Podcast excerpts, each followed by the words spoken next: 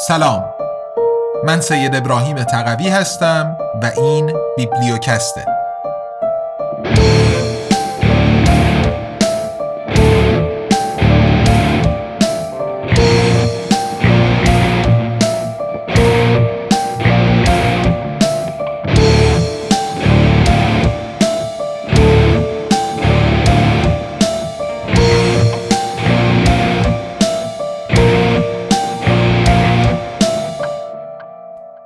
ابرقدرت ریاکار. چرا باید از زیر سایه ایالات متحده آمریکا خارج شویم؟ نوشته میشایل لودرس بازگردان سید ابراهیم تقوی. قسمت دوازدهم. فصل ششم. جهان مال ماست. از بار مرد سفید تا عملیات برای آزادی و دموکراسی. بهترین دشمنان در جریان جنگ جهانی اول در حالی که امپراتوری عثمانی رو به افول می‌رفت بریتانیای کبیر و فرانسه با انگیزه مطامع امپریالیستی در خاور نزدیک با یکدیگر بر سر قدرت و نفوذ رقابت می کردند. هر دو به خصوص لندن به اعراب وعده استقلال می‌دادند اگر از جنوب به امپراتوری عثمانی حمله می کردند. یعنی در همان زمانی که صدها هزار بریتانیایی و فرانسوی متحد در نبرد علیه آلمان در سنگرهای فلاندر جان می‌دادند دولتهایشان در سوریه و فلسطین با یکدیگر بر سر قدرت و نفوذ رقابت و با استفاده از موزیانه ترین روش ها مبارزه می کردند. یکی از محبوب ترین این روش ها اتحاد با بازیگران منطقه‌ای بود. معروفترین نمونه این کار جاسوس و ماجراجوی بریتانیایی لارنس عربستان بود که قبایل عرب زبان ساکن عربستان سعودی امروز را در نبرد علیه عثمانی ها رهبری کرد. فرانسوی ها نیز به نوبه خود از روابط تنگاتنگ چند ده ساله خود با مسیحیان خاور نزدیک به خصوص مارونی های لبنان برای مقابله با بریتانیایی ها استفاده می کردند. در توافقنامه به نام مذاکره کنندگانش نامگذاری شده و محرمانه سایکس پیکو لندن و پاریس در 1916 منطقه را میان خود تقسیم کردند. مرزهای حوزه های نفوذشان در این توافق با خطکش ترسیم شدند و مرزهای کشورهای امروزی را از پیش تعیین کردند. بدون هیچ گونه کسب نظر از جمعیت ساکن در منطقه. به عربها در مسئله استقلالشان خیانت شد و قیامهای متعدد پس از آن سرکوب شدند. ولی مشترکات رقبای استعماری همینجا به پایان رسید. فرانسه لبنان و سوریه را بخشی از قلمرو خود می‌دانست و آنها را یک جورهایی امتداد سرزمینی نفوذ فرانسه در شامات تلقی می کرد. ولی انگلیسی ها سه هدف را دنبال می کردند. دسترسی به ذخایر نفتی در عراق و ایران، کنترل فلسطین به عنوان منطقه حایل برای کانال سوئز و محافظت از همه راه های زمینی و دریایی به هند. اهمیت ژئواستراتژیک فلسطین در 1917 به صدور بیانیه بالفور منجر شد که در آن دولت بریتانیا به یهودیان وعده موتنی ملی در فلسطین داد. تفرقه بیانداز و حکومت کن. این بیانیه که نام وزیر امور خارجه وقت را بر خود دارد نخستین قدم برای تأسیس اسرائیل در 1948 بود. در ظاهر امر مناسبات منطقه‌ای میان لندن و پاریس مشخص شده بود ولی به هیچ عنوان این گونه نبود. هر دو دولت می ترسیدند که از دیگری رودست بخورند. این گونه بود که بریتانیایی ها به شورشیان دروزی که در دهه 1920 در دمشق علیه فرانسوی ها قیام کردند اجازه دسترسی به منطقه فرا اردن اردن امروزی دادند و با اسلحه و طلا از آنها پشتیبانی کردند. در طرف مقابل مبارزان فلسطینی که در دهه 1930 علیه بریتانیایی ها و جنبش صهیونیسم می جنگیدند موقتا امکان پناه بردن به لبنان داشتند. فرانسه آزاد دوگل با آنکه در جنگ جهانی دوم همراه با بریتانیایی ها علیه آلمان می جنگید به گروه های راست افراطی سهیونیستی مانند لهی که بریتانیایی ها به نام رهبرشان بند اشترن مینامیدند و ایرگون روش های تروریستی برای مقابله با بریتانیایی ها در فلسطین آموزش می‌داد. یکی از تأثیرگذارترین فعالان لهی یتساک شامیر و فرمانده ایرگون مناخیم بگین بود. هر دو بعدها به مقام نخست وزیری اسرائیل رسیدند. مورخ بریتانیایی جیمز بار با مدارکی اثبات کرد که تروریست های یهودی که به سربازان، افسران و مواضع بریتانیا حمله می کردند از جمله به هتل کینگ دیوید اورشلیم در 1946 که ستاد مرکزی امور اداری بود از سوی سرویس های مخفی فرانسوی آموزش دیده بودند. پاریس به وضوح قصد داشت از این طریق لندن را تضعیف و تسلط خود بر لبنان و سوریه را تحکیم کند. آثار آن زیر و روکشی های استعماری تا امروز هم وجود دارند. یکی از دلایل ضعف و بیثباتی دولت‌های ملی خاور نزدیک مصنوعی بودنشان است. در این کشورها گروه های قومی و مذهبی مختلفی یک کاسه شدند که مشترکاتشان اندک است اگر اصلا مشترکاتی داشته باشند مثلا کردها و اعراب در سوریه و عراق یا مسیحیان و شیعیان در لبنان امروزه اختلافات آنها به آتش جنگ ها دامن زده و به فروپاشی دولت ها می انجامند. کردها و فلسطینی ها در این میان بزرگترین بازنده ها هستند. بدون هیچ بختی برای داشتن کشوری مستقل. و همانطور که آن وقتها قدرت های بزرگ گروه های مختلف مردم را علیه یکدیگر بازی می‌دادند یا از آنها استفاده ابزاری می کردند امروزه نیز اوضاع هنوز بر همان روال است. متحدان منطقه‌ای مرتبا در پایان کارشان احمقهای به درد بخور می شوند.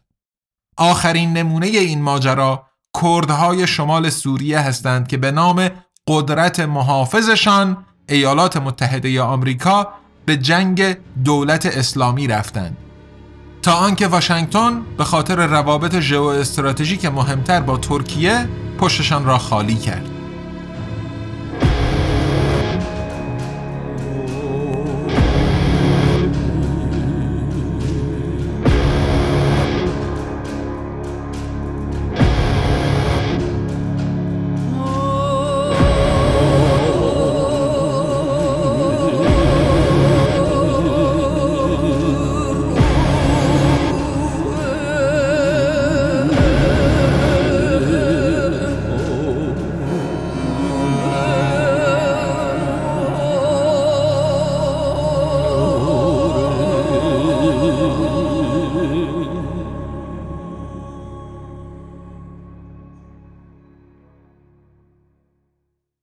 بهترین دوستان.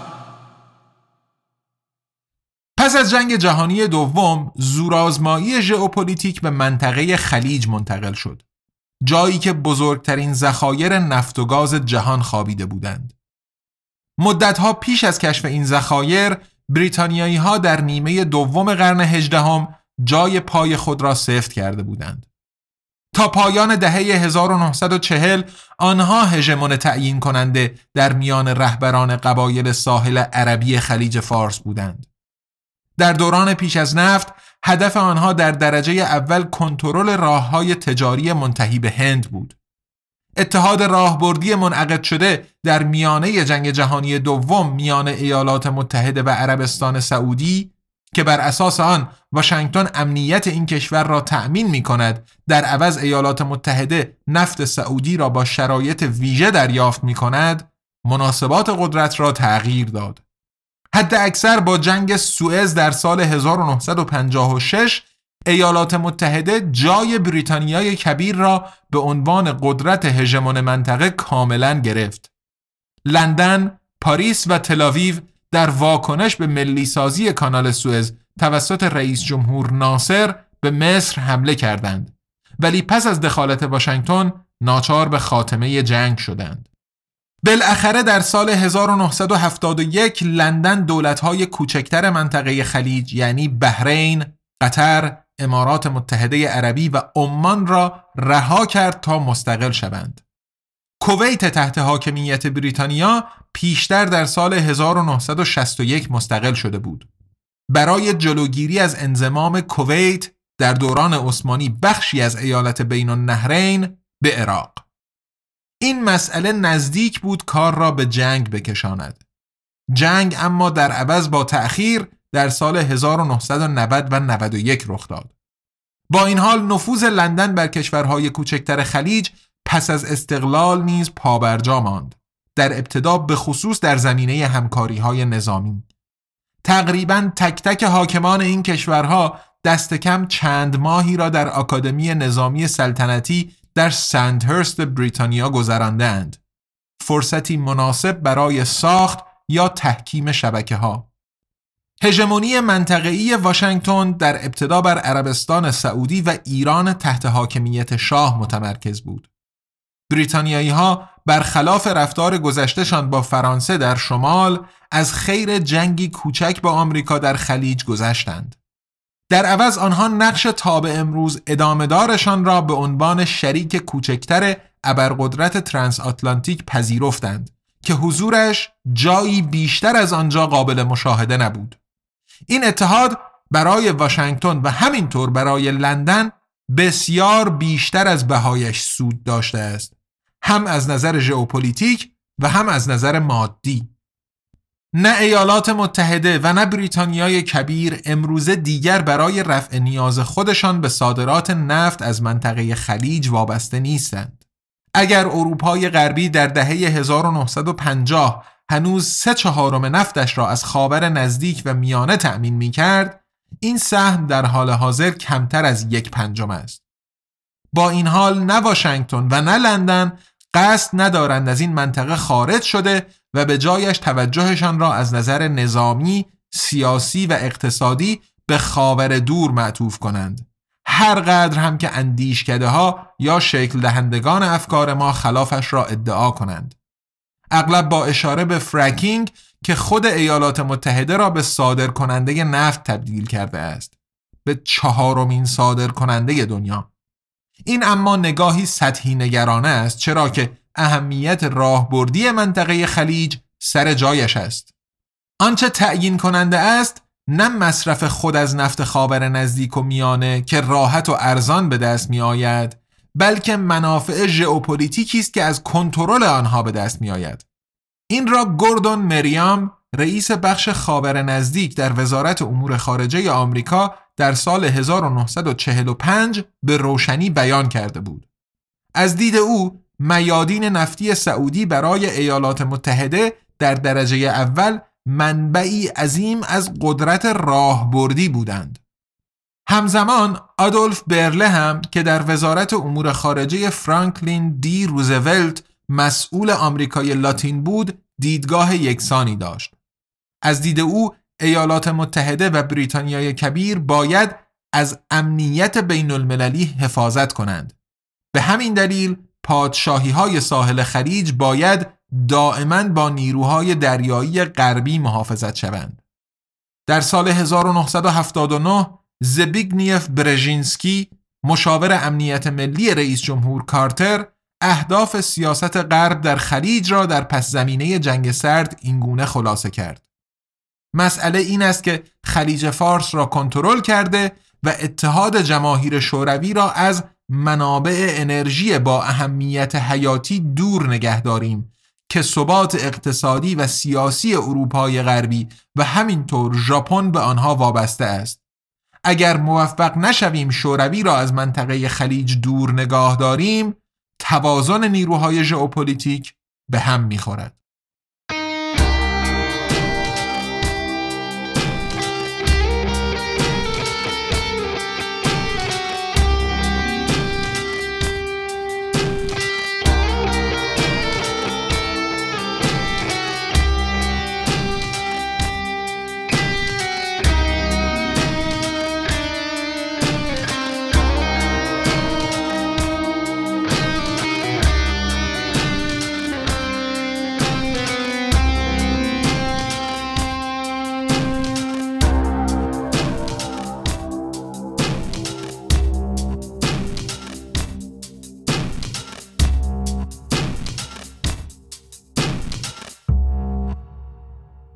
اصل موضوع در خلیج.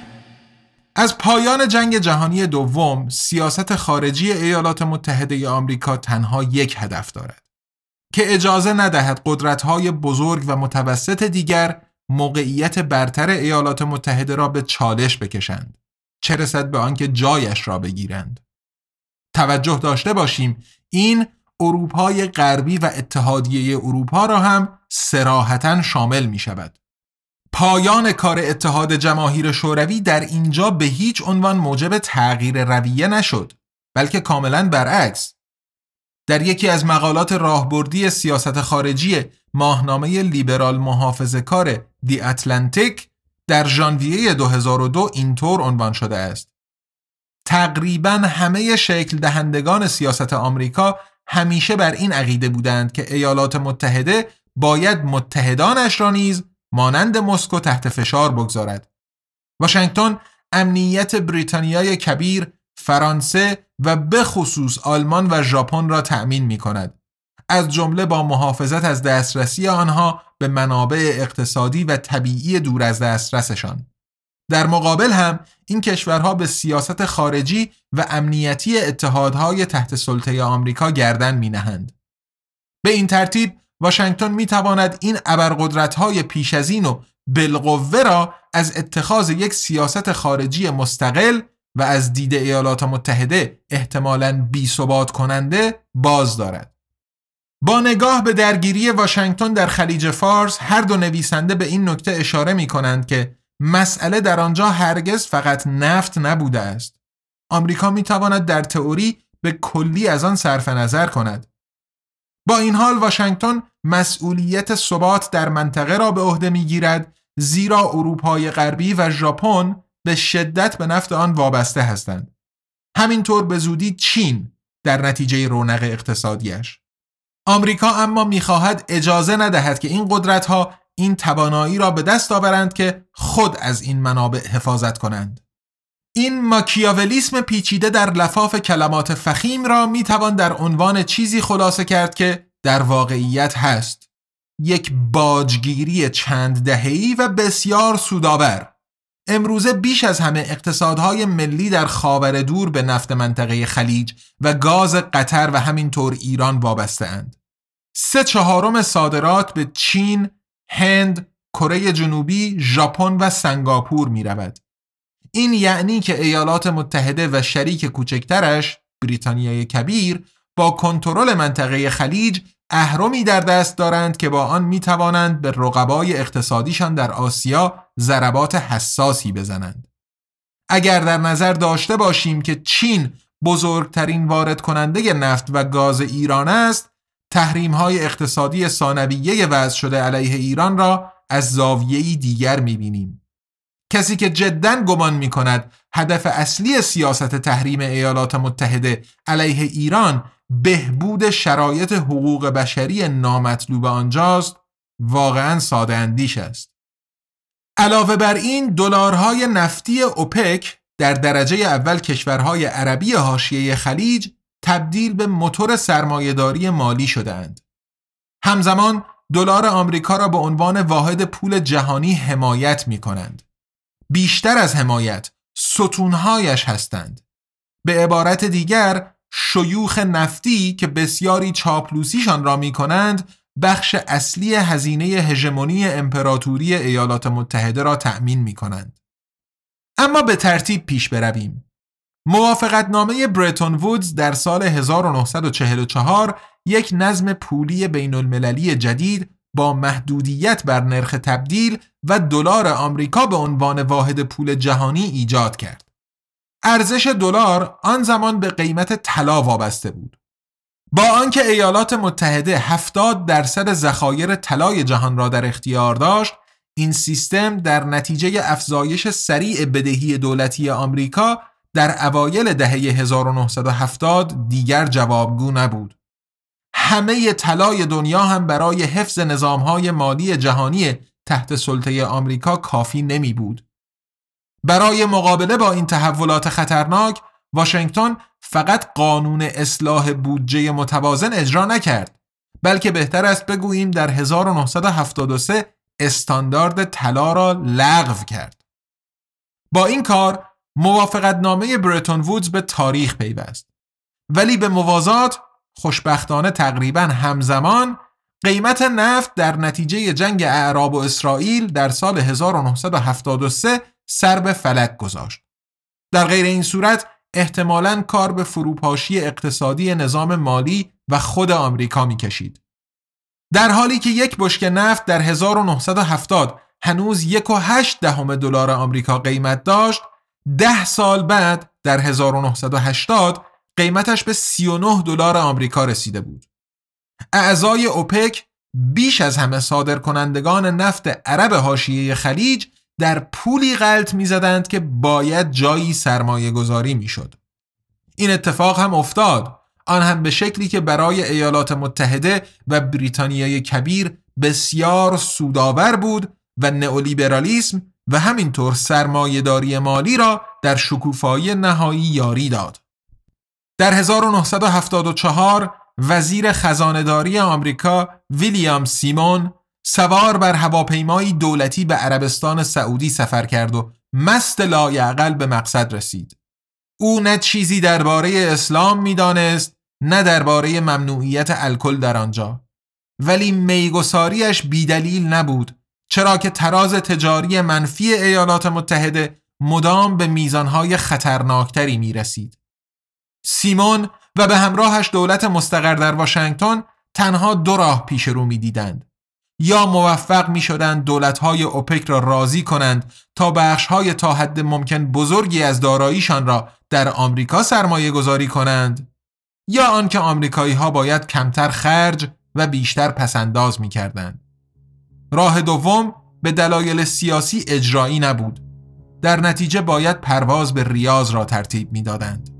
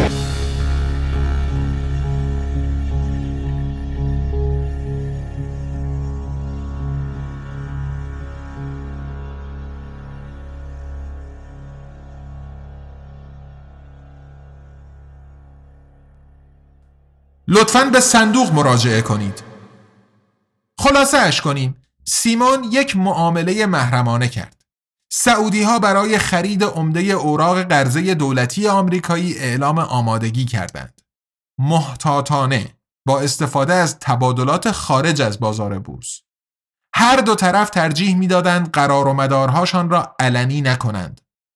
سعودی ها به این دلیل که بایکوت نفتی غرب با ابتکار آنها و در واکنش به حمایت غرب از اسرائیل در جنگ 1973 با این کار بی اثر می شد.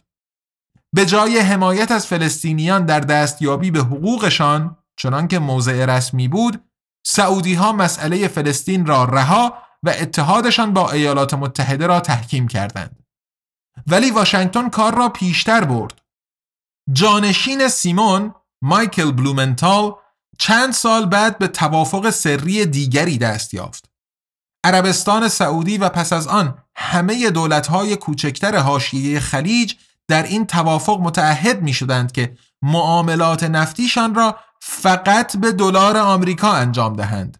پس از آنکه آمریکایی ها تهدید کردند که در غیر این صورت در تضمین های امنیتی داده شده به منطقه تجدید نظر خواهند کرد.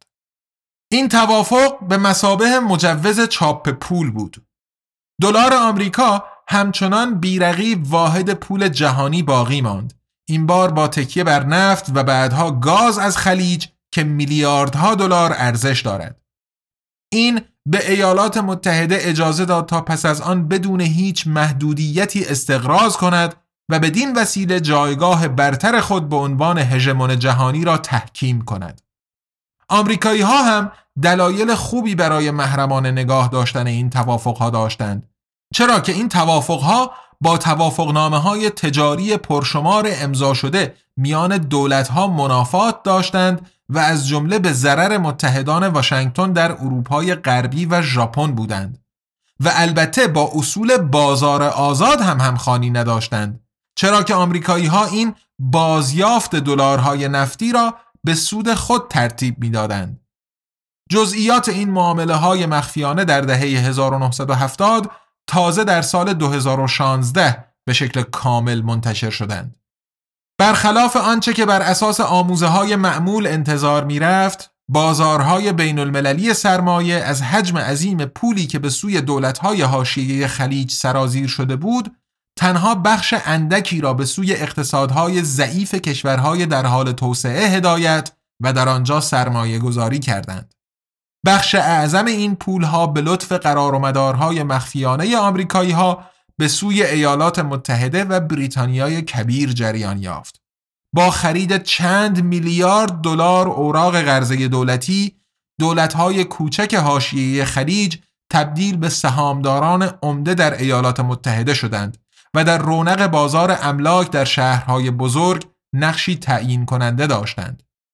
به سختی بتوان رد پولها را در تک تک موارد دنبال کرد چرا که مالکیت شرکت های سرمایه گذاری از حاشیه خلیج را که تعدادشان به درستی مشخص نیست به ندرت می‌توان به وضوح مشخص کرد. در این تصویر منطقی هم به نظر می آید که نرخ تبدیل همه واحدهای پولی دولتهای عربی حاشیه خلیج به دلار آمریکا وابسته است.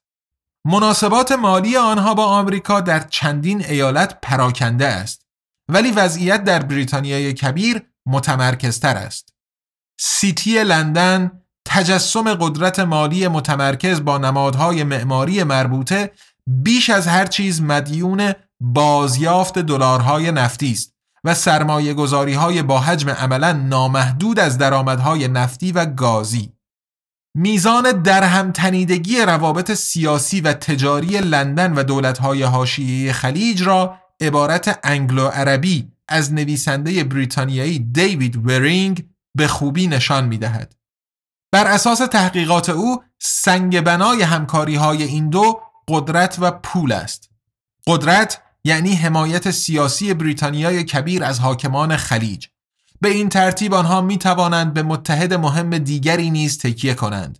این از جمله به آنها اجازه می دهد که هر گونه مخالفتی را در کشورشان هر طور که دوست دارند سرکوب کنند بدون آنکه کسی با سؤالهای آزاردهنده درباره حقوق بشر مزاحمشان شود. چه رسد به آنکه تحریم شوند؟ در عوض امیران نیز دلارهای نفتیشان را همیشه در لندن هم سرمایه گذاری می کنند. سرمایهداری مالی بریتانیا و تلقی قشر مرفه بریتانیا از خود که همچنان رهبر یک ابرقدرت هستند در اصل بر این جریان دائم دلارهای نفتی بنا شده است. ورینگ نشان می دهد که افول اقتصاد سنتی مبتنی بر تولید بریتانیا در دهه 1970 و همزمان شکوفایی صنایع مالی بدون این دلارهای نفتی به سختی ممکن می بود. این همچنین به معنای افزایش بدهی دولتی در سایه ایالات متحده بود. هنگامی که در سال 2008 آثار بحران بانکی عیان می‌شد، بانک انگلستان پایش را روی ترمز نگذاشت بلکه برعکس سرمایه گذاران را تشویق می کرد تا بیشتر و بیشتر سهامهای با ریسک بالا را خریداری کنند. آخر پشتوانه اینها به پول نفت بود. هنگامی که سقوط بازارها رخ داد، پولهای اضافه تزریق شده از قطر و امارات متحده عربی باعث شدند که عملیات های نجات اقتصادی لازم در بریتانیای کبیر برخلاف اقتصادهای ملی جنوب اروپا به بحران حکومتی منجر نشوند. به معنی واقعی کلمه دولت‌های حاشیه خلیج بانک‌های بریتانیایی را نجات دادند. همچنان کسری های حساب های جاری آنها را پوشش داده و به تورهای خریدشان ادامه می دهند. طیف خریدهاشان از املاک و مستقلات مثلا مجتمع تجاری بسیار سودآور کنری وارف در محله قدیمی بندر لندن تا باشگاه های فوتبال از جمله منچستر سیتی را شامل می شود.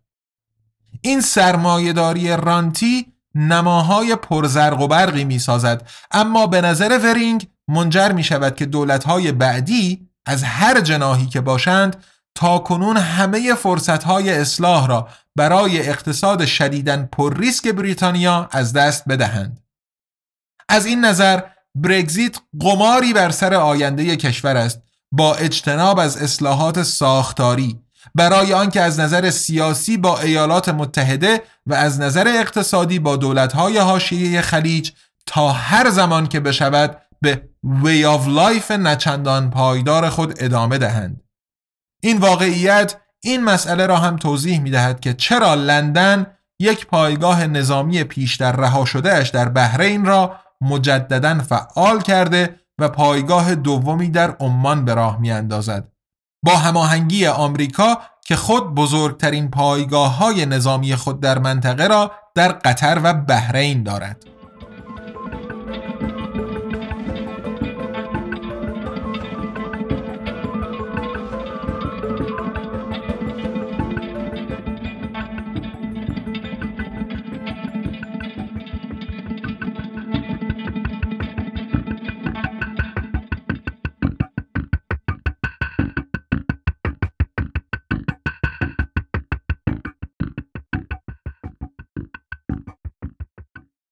مهم انتخاب لفافه درست برای حرف هاست.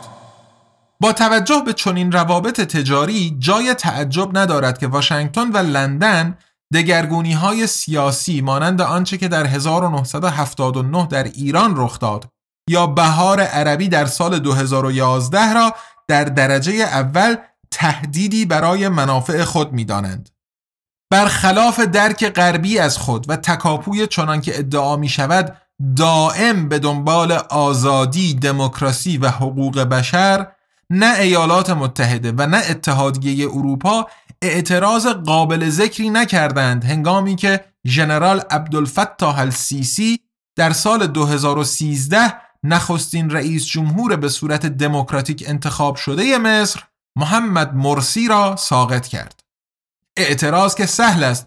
واشنگتن از پیش مجوز کودتا را صادر کرده بود. همان گونه که ریاض هم در آن زمان گفته های در ابتدا مثبت اوباما و همینطور سیاستمداران برجسته اروپایی درباره خیزش عربی مدتها بود که به فراموشی سپرده شده بودند. مرسی عضو اخوان المسلمین بود. رقبای ایدئولوژیک و دشمنان خونی نخبگان قدرت سنی وهابی حاکم بر عربستان سعودی ایالات متحده و با فاصله پس از آن بریتانیای کبیر و فرانسه بزرگترین صادرکنندگان اسلحه به کشورهای حاشیه خلیج هستند. سودی مضاعف برای فروشندگان. صورت سفارش های اسلحه سازی غرب مدام پر می شود و مبالغ میلیاردی جابجا می شوند.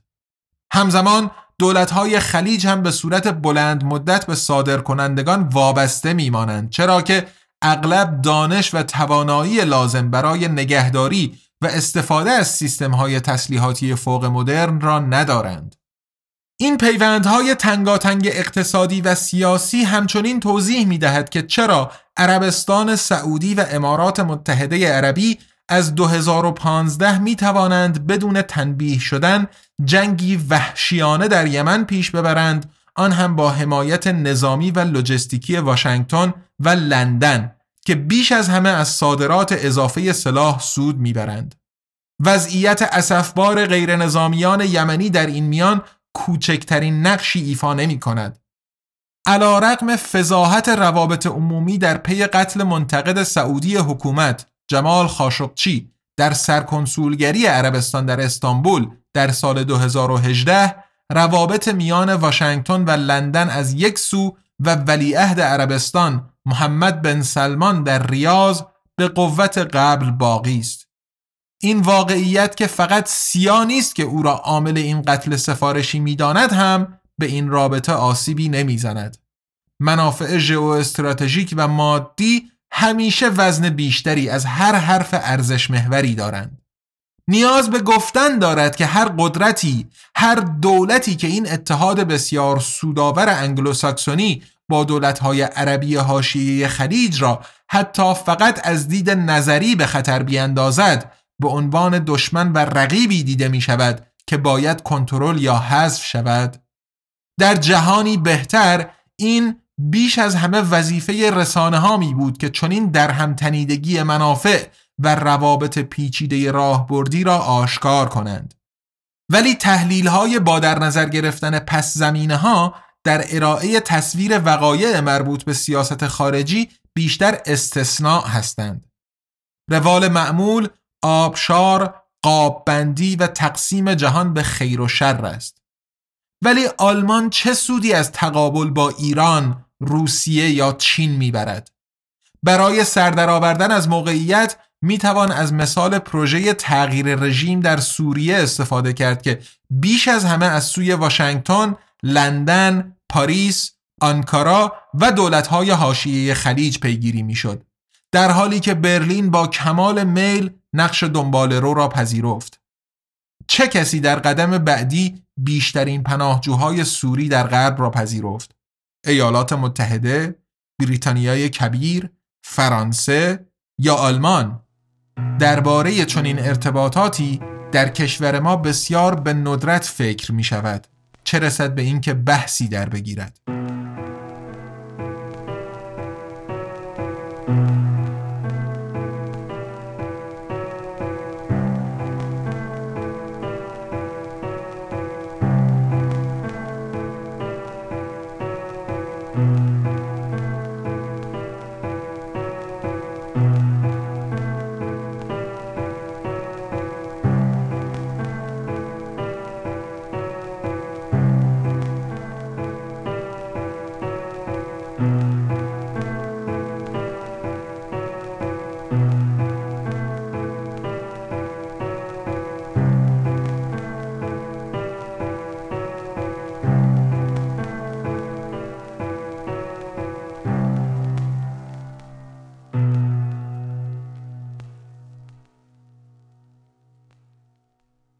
آنچه شنیدید قسمت دوازدهم کتاب ابرقدرت ریاکار نوشته میشایل لودرس بود که با ترجمه و صدای من سید ابراهیم تقوی تو فصل دوم پادکست بیبلیوکست میشنویم. پی‌نویس ها و ارجاعات توی متن این قسمت رو می‌تونین مثل همیشه از لینکی که توی توضیحات قرار داده شده مطالعه بفرمایید. تا زمانی که ابرقدرت ریاکار به صورت کتاب الکترونیک و صوتی منتشر بشه کتاب اولی که آزادنامگان منتشر کرد یعنی کوالیتی لند نوشته مارک اوو کلینگ اون هم با ترجمه و صدای من نه فقط توی فصل اول بیبلیوکست بلکه به صورت کتاب الکترونیک و صوتی برای فروش هم عرضه شده که امیدواریم مورد پسندتون واقع بشه. کوالیتی لند یه رمان تنز علمی تخیلی در آیندهی پاد آرمان شهری که در اون شبکه اینترنت و الگوریتمهاش به تسخیر کنسرنهای تجاری در اومده. وسط آدم هایی که بسته به جنسیت شغل پدر یا مادرشون در لحظه بسته شدن نطفشون به اسم خانوادگیشون تبدیل میشه و در لول های دو تا 99 طبقه بندی شدن و هر چیزی که آگاهانه یا ناخودآگاه بخوان بدون نیاز به سفارش دادن براشون ارسال میشه پیتر بیکار یه بسته ناخواسته دریافت می‌کنه و این دیگه بیشتر از حد تحملشه و آزادنامگان این رمان رو بدون هیچ گونه پرده پوشی و سانسور در اختیار شما قرار داده.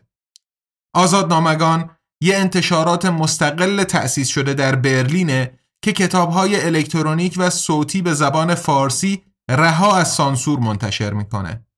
اما از اونجا که بخش اعظم مخاطبش یعنی جامعه فارسی زبان تو ایران دسترسی به پلتفرم های بین المللی برای خرید محصولاتش ندارن این آثار رو همزمان در قالب پادکست بیبلیوکست به رایگان در اختیار عموم می‌گذاره.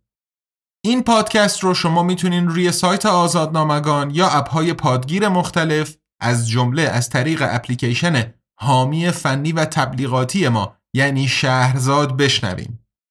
همه پادکست های فارسی و تعداد زیادی کتاب صوتی در اپلیکیشن شهرزاد وجود دارن و همه چیز در شهرزاد رایگانه. شهرزاد رو می‌تونین خیلی راحت از فروشگاه گوگل دانلود بفرمایین و بیبلیوکست، ژرمانیا و باقی پادکست های فارسیتون رو ازش بشنوین. اگر خودتون هم قصد تولید محتوای پادکست یا کتاب صوتی داشتین همکاری با بچه های پر انرژی و خلاق شهرزاد رو به شما هم پیشنهاد می‌کنم. ادامه پیدا کردن کار آزادنامگان و بیبلیوکست در گروه حمایت های شماست.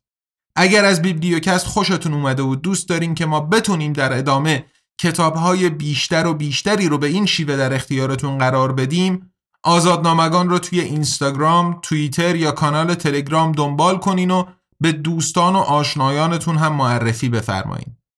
مخاطبینی که خارج از ایران هستن یا به هر نحوی به پلتفرم های فروش دسترسی دارن می‌تونن کوالیتی لند رو در قالب الکترونیک یا صوتی خریداری کنن و بخونن یا یک پارچه به جای سریالی داخل پادکست بشنون. اگر هم دوست داشتین از آزادنامگان حمایت مالی بکنین می‌تونین از لینک های حامی باش، PayPal یا SubscribeStar که توی توضیحات پادکست اومده استفاده بفرمایین. کارگردانی و موسیقی بیبلیوکست مثل همیشه حاصل زحمت لرد ارسه و طراحی گرافیکش محصول تته. دوست عزیزم نیما اکبرخانی هم زحمت ویراستاری ترجمه من از ابرقدرت ریاکار رو تقبل کرده و من اینجا از همهشون مراتب تشکر و قدردانیم رو اعلام می‌کنم. همینطور از همه کسانی که از بیبلیوکست و آزادنامگان حمایت کردن و می‌کنن. ما دو هفته دیگه با قسمت سیزدهم ابرقدرت ریاکار در خدمتتون خواهیم بود. تا اون موقع حسابی از خود و اطرافیانتون مراقبت کنین چون ما دوست داریم شما حالا حالاها همراه ما باشین تا براتون کتاب منتشر کنیم و بخونیم ارادتمند تقوی